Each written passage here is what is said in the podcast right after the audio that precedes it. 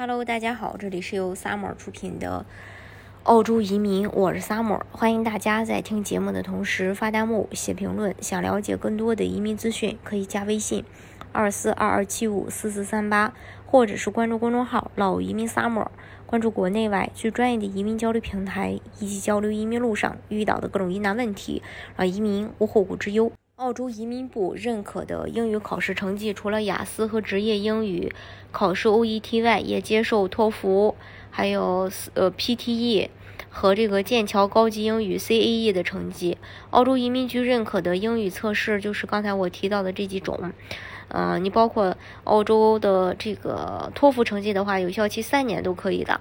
然后澳大利亚签证申请需要满足的英语水平有。这个级别分别为基本应用水平、职业水平、胜任水平、熟练水平和出众水平五个英语水平等级，可以通过不同的英语水平考试来来去证明雅思。详细说明一下这五个级别的英语要求啊，就是说基本应应用水平的话，就是雅思达到四点五的水平，雅思评级中认为四分。为有限使用者，即在理解与表达上常发生问题，只有在非常熟悉的情景中才有基本的理解能力，无法使用复杂英语。打工度假签证只需要满足这个要求就可以。还有职业水平需要达到雅思五分，适度使用者及多数的情况下还可以全盘应付，虽然可能犯下许多错误吧，但是在自己了解的领域内尚可掌握基本的沟通。那还有胜任英语。就是要达到雅思六分的合格的使用者，也就是大致上能有效的运用英文。虽然会有一些错误，但是在自己熟悉的情景下，一些较复杂的英文也可以被理解及运用。这是大多数移民类签证需要满足的最低语言水平。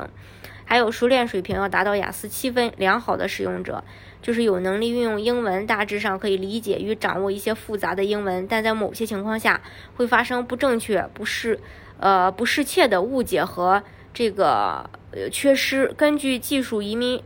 这个评分系统，申请人要达到该水平可以加十分。还有出众水平，就是需要达到雅思八分，非常好的使用者，也就是能很好的运用英文，只是偶尔会有无法连接和不适切的错误，以及在不熟悉的情景下可能会产生误解的情形。达到该水平，技术移民可以加二十分。澳洲技术移民雅思要求至少四个六。澳洲技术移民分三类：幺八九独立技术移民、幺九零州担保技术移民以及四九幺偏远地区担保技术移民。这三类签证对申请人的要求都一样，需要雅思四个六或者在澳洲哦认认可的这个考试中获得相同水平的英语成绩。澳洲技术移民实行 UR 打分制，同时才有择优录取的方式进行获邀。只有 UR 达到六十五分才有资格申请，然后六十五分仅仅是一个入门门槛。雅思四个七可以获得十分的加分，雅思四个八可以获得二十的加分。另外有个别州的担保政策对于申请人的英语有额外要求，比如单科四个七或总分七点五。所以对于澳洲技术移民申请人来说，雅思分数一直是越高越好。然后，澳洲雇主担保移民的话有三个类别：幺八六，啊，然后非偏远地区、四九四偏远地区和四八二签证。雇主担保签证无需先获得澳洲雇主提名，根据被提名的类别进行申请。嗯，然后雇主担保移民中四八二工作签证要雅思四个五，但是特定，嗯州的开放的 DAMA 项目会有语言豁免，雅思单科四点五分，总分不低于五分也是可以接受的。幺八六和四九四的话都要求四个六，还有澳大利亚的投资移民政策，投资移民呢也是深受国内高净值人士和企业家的喜爱的，无英文要求和宽泛的年龄要求，对申请人来说那绝对是一个大福利了啊。然后投资移民呢，它分幺八八 A、幺八八 B、幺八八 C、幺八八 E，呃。都是这个临时居民签证，幺八八签证持有人在满足转永居要求以后，可以申请八八八 A、八八八 B、八八八 C、八八八 E。需要注意的就是幺八八 A、幺八八 B，因为涉及到 UR 打分，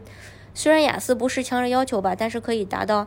雅思四个五分，会在 UR 分数当中有五分的加分。另外幺八八 E 要求雅思四个六，但由于在国内申请人非常少，一般不会把它列为。常见的澳洲投资移民类别，这是关于澳洲移民项目对这个申请人的要求。呃，就是英文的要求。大家如果想具体去了解澳洲移民政策的话，可以加微信二四二二七五四四三八，或者是关注公众号“老移民 summer”，关注国内外最专业的移民交流平台，一起交流移民路上遇到的各种疑难问题，啊移民无后顾之忧。